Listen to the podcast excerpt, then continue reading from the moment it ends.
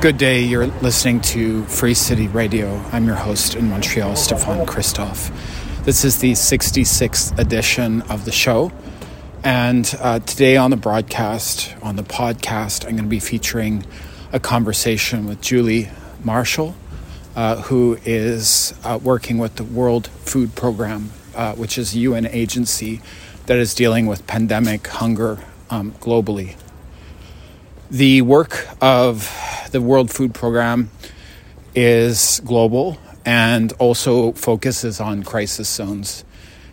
There's a recent report um, that the World Food Program was involved in um, with other agencies to try to document uh, the dangers of uh, growing um, starvation and hunger in Afghanistan in the context of uh, the recent uh, takeover of the country by the Taliban.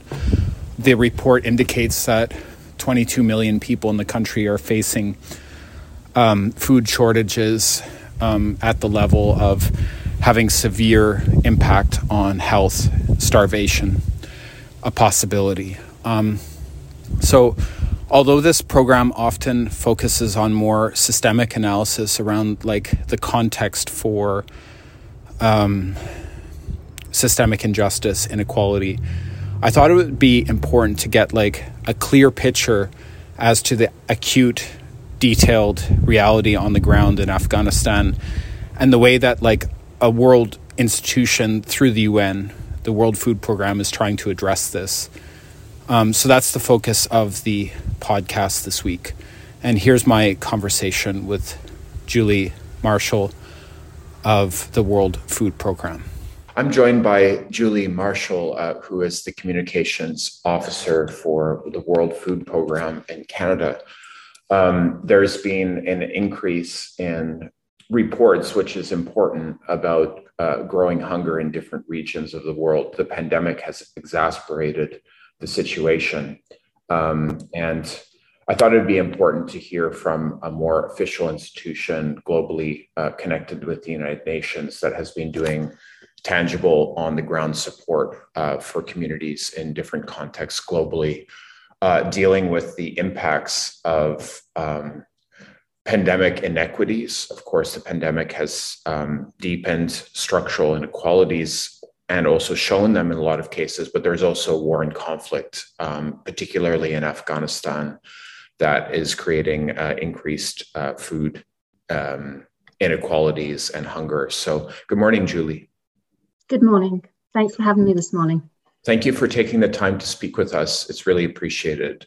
Um, so, there's a lot to cover. Um, but first of all, just for people who are listening to understand at a basic level, um, what is the World Food Program? And why is it important that we we sort of understand what this institution is? We're the um, we're a UN agency first of all, and we're the largest humanitarian agency in the world. Uh, last year, we reached around 114 million people with food assistance, um, and this year we we will hopefully reach reach a lot more. So, as the humanitarian arm, we get food to where it's needed all around the world. We're in 80 different countries. We respond to different crises um, from conflict, climate, and now uh, COVID as well. We have a, a, huge logistics arm where we have uh, 5,000 trucks on the ground, 100 planes, 30 ships, uh, we work with different agencies in other UN agencies as well as international and national NGOs. So we don't do this work alone. So the massive global infrastructure that you're talking about is addressing, you know, very tangible, direct needs. Um, you know, on this program, to be honest, a lot of our conversations really look at some of the sort of systemic critiques around um, the reasons for food inequality, the reasons for economic injustice in the world. Um, and that's, of course, important. Uh, but that sort of tangible, um, uh, on the ground addressing of the crisis obviously is also important. Um, so I, am just wondering, um, just to underline the point, and you know, and we talked about this before. Can you can you detail some of the ways that the pandemic has uh, impacted food food inequality and hunger? Um, and I, I ask this not just on a rhetorical level, but to just sort of understand the amount of urgency that's happening. And and and one other thing you you mentioned in our pre-interview conversation, Julie, that I I thought was really important about your work was the fact that you actually do work with governments, uh, particularly in the South, to support public institutions that are trying to address hunger. And can you talk a bit also about why that's important? I know there's a lot in the question, so yeah. you know whatever you'd like to to look at. Thank you. Well, I think it's I think it's important to start with the scale of the problem. So we're looking at around 811 million people going to bed hungry every single night. And of those, around 42 million are really tetra- they're really on the edge of famine, um, with just the slightest push pushing them over the edge. So um, without emergency assistance, these 42 million literally could starve to death. And that number is up 27 from 27 million in 2019. So we can see there's a huge jump here. So the three main drivers of hunger are conflict, which you've touched on. So um, conflict in places like Yemen, South Sudan, now Afghanistan, and lots of other countries. So our main focus right now, a lot of our funding is going to these complex emergencies where we're responding on the ground to, uh, to conflict people are displaced. They can't get to their fields. They can't plant crops. They're hungry and we need to we need to support them and save lives right there. Also one of the other drivers and it's important that as we're sort of opening up cop 26 in glasgow and we're uh, wfp are present there that we remember that climate shocks and stresses are really destroying lives livelihoods crops. Um, people if they can't feed themselves or produce the food for their for their families and their communities and their region um, are going to be hungry as well. And then you put on top of that COVID. So it's really a multiplier of all of these things. So it's driving up the hunger numbers, um, hitting economies worldwide, uh, pushing millions into unemployment, um, leaving governments with little resources and donors um, with little fewer resources to address food and insecurity and nutrition in the you know the world's most vulnerable. So it's really pushed people. People haven't got jobs. People that were really on the edge before. People that are the poorest of the world have become poorer and the hungriest have become more hungry. And they're the people that we need to get to. They're the people that are obviously on the edge of famine. It was a record 270 million people are forecast to need humanitarian assistance in 2021. This is um, a, a 40% jump from last year. So it's really making our job a lot more difficult, COVID has. And we've also had to change, so, so it's made the, the need greater, but also governments now, uh, donor governments have fewer resources to put to those expanding needs. And we've also had to change, obviously, the way that we work. So before we were feeding, we feed around 17 million children in school feeding programs. When those children are out of school, when schools are closed, they're no longer getting what was very often that one meal a day. And more than, more importantly, it was a nutritious meal of the day as well. With the um, uh, the other advantages that come with that and education, getting girls into school, helping the local economy. So, really, what we had to do there as schools were closed is try to take that food to the families that need it, to literally deliver it to the family's doorstep when they're in quarantine. Um, other, obviously, large distribution points have been closed down where we might have thousands of people showing up at, at a one particular place. Like you think of um, Bangladesh and a large distribution point in Cox, Cox's Bazar we would take that distribution and then spread it over a couple of days, just allowing a few people per day or a few people per hour to pick up the food that they need and use that distribution point to share knowledge on what was happening with COVID. So, you know, that's sort of basically what has hit us over the last sort of 18 months. And when you're talking about working with governments, I mean, it's something that we have a long history with. We're working with local governments um, really at this point we were helping them get to um, to zero hunger within their countries. They may have different issues. It may be a, a, lack of food, it may be a lack of nutrition, it may be because of climate or conflict, but we help local governments reach their goals. So we're used to working with governments on interventions to contribute to their national recovery to shocks and to climate, as I said. So we have, as I said, presence in 80 countries. So working with those local governments, we're working on their social protection and their safety nets. And that can be anything from helping them reach the most vulnerable, figuring out who those people are, because they're part of the people that we serve. So making sure they can reach them with either digital um, funds or vouchers to help them with their urgent food needs, or it might be uh, scaling up their school feeding programs or working with um, their uh, nutritional programs, making sure that they're reaching pregnant women and um, young children to make sure they have the nutrition that they need. Thank you for outlining all that, Julie. Um, so, I guess uh, just in regards to the specific situation today in Afghanistan, um, Canada obviously has responsibility to uh, respond to the crisis in Afghanistan due to Canada's participation in the military intervention there. Can you talk about tangibly on the ground what you know of to be happening in Afghanistan today and how the WFP, the World Food Program, is addressing that? Um, just just a little bit of information for people to understand. Yeah, I mean the the situation there is desperate right now. So, um, just a month ago, we were talking about 14 million people in need of food assistance. We've since had a an assessment come back. It was launched, an IPC assessment done um, Monday of this week in, uh, in uh, late October.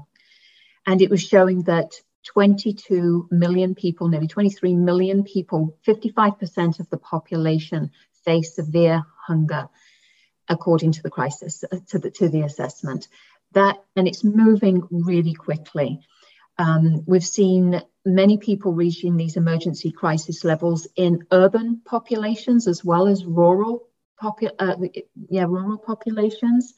Um, the desperation because of drought. This we're in the second drought in three years, so this is affecting again. Climate comes into the equation.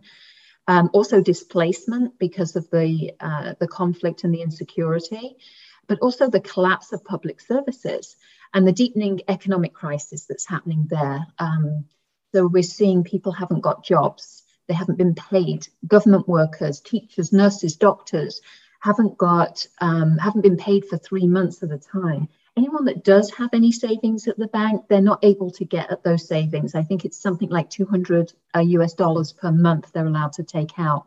So there's just no money flowing in the country. Um, women aren't allowed to, in some cases, aren't able to get to any jobs that they had before. They're frightened to go out onto the streets. So the need is absolutely huge. And there's a real urgency here because what's happening is it's getting cold in Afghanistan, the snow is starting to fly. That means parts of the country are going to be cut off.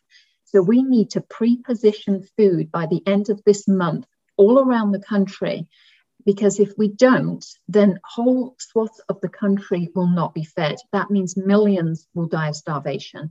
And we're looking at around um, a million children at least. Uh, this is what WFP and UNICEF are saying.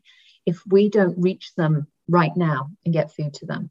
So, WFP, what we're doing on the ground, again, uh, we're working with our partners, but what we're doing is we aim to reach around 23 million people this year in Afghanistan. And that means that the operation is going to cost us around $220 million per month to feed this amount of people.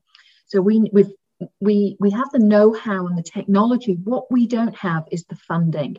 So we've seen funding pledges made at, at the latest conference, but we haven't seen all of that funding come through. Canada's an important partner here. Uh, Canada's one of the largest uh, donors to WFP globally, and they're an important partner for Afghanistan. So they have responded, but we need everybody to respond. WFP needs uh, people like you and I, your listeners to donate to WFP and get funds there. We need private sector to step up. We need governments. We need the international community to step up now. Thank you for sharing those specifics around Afghanistan. Um, and uh, World Food Program, people can look that up, obviously.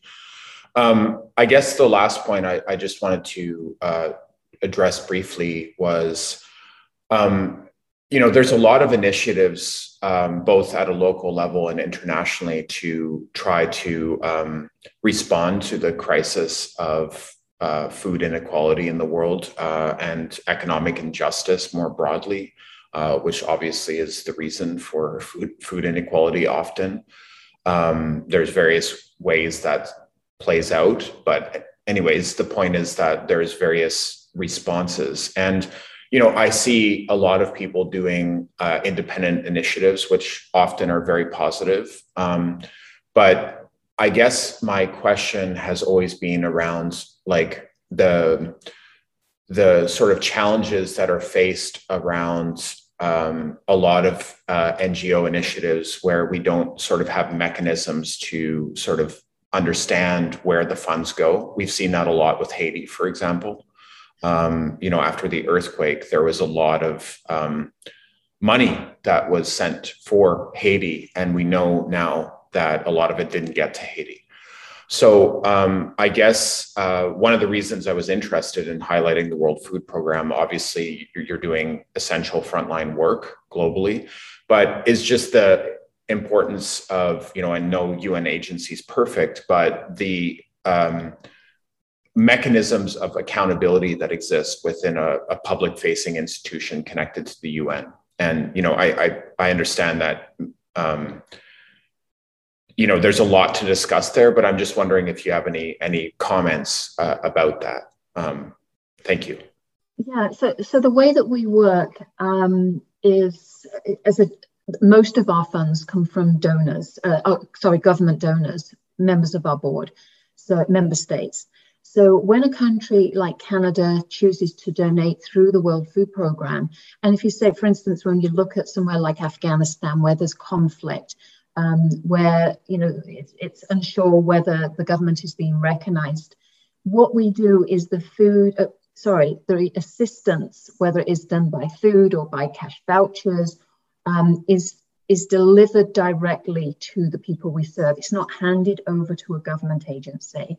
So when we talk to when we talk about um, reaching uh, 10 million people, which what is, is what we have reached in Afghanistan right now, that food has been procured locally within Afghanistan where possible, or brought in out of the country and delivered either through us or through our trusted uh, partners to uh, directly to the people that we serve.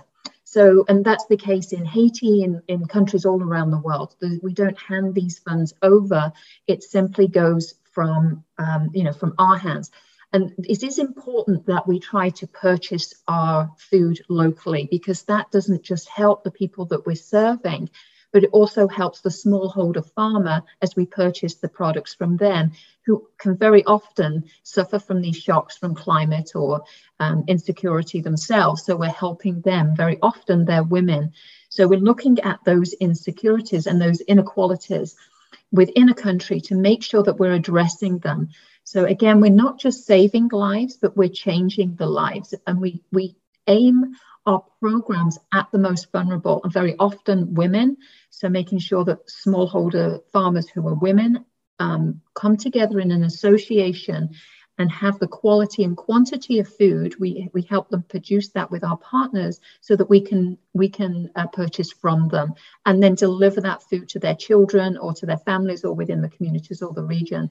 So we see who is the most uh, vulnerable within that country and who is uh, you know uh, and, and, even our school feeding programs, making sure that all children get to go to school, the poorest of the poor get to go to school. They don't just get that meal, but it helps that community grow. So we're really trying to use food to address some of those inequalities around the world. Thank you, Julie, for taking the time to speak today. You're very welcome. That was a conversation with Julie Marshall of the World Food Program uh, who is highlighting, I think, importantly, the work that the institution does. It's a UN agency, but recently has drawn attention to the particular realities facing Afghanistan in the context of the political and military crisis in the country with the takeover of the Taliban, um, of the government infrastructure in Afghanistan. I think that Canada has a particular responsibility uh, as a state in relation to Afghanistan, given that Canada was a participant in the US led invasion of Afghanistan in late 2001. Uh, we've seen the detrimental impacts that this has had on Afghanistan um, until now. So I think it's really important to think deeply about the impacts of military intervention and how that leads to long term consequences uh, for a people, for a nation. And obviously, in the context of Afghanistan, it's had detrimental impacts. And the events recently in Afghanistan are obviously linked to 20 years of war and conflict that Canada was involved in through NATO. Um, but I do think that the World Food Pro- Program is doing important interventions in regards to dealing with acute, real crisis of hunger that exists in Afghanistan today. So I wanted to just highlight that particular aspect here on Free City Radio. Thank you for listening. This has been the 66th edition of Free City Radio. We bring a new podcast to you every Tuesday. I'm Stefan Christoff in Montreal. Please tell a friend to subscribe if you like what you're hearing. You can email me at stefan.christoff at gmail.com. Find us on Apple Podcasts, Free City Radio. So that's about it. Um, I'll be with you again next Tuesday. I'll go out with a track from a band that I love, The Dirty Three. Here we go. I'll talk to you next week.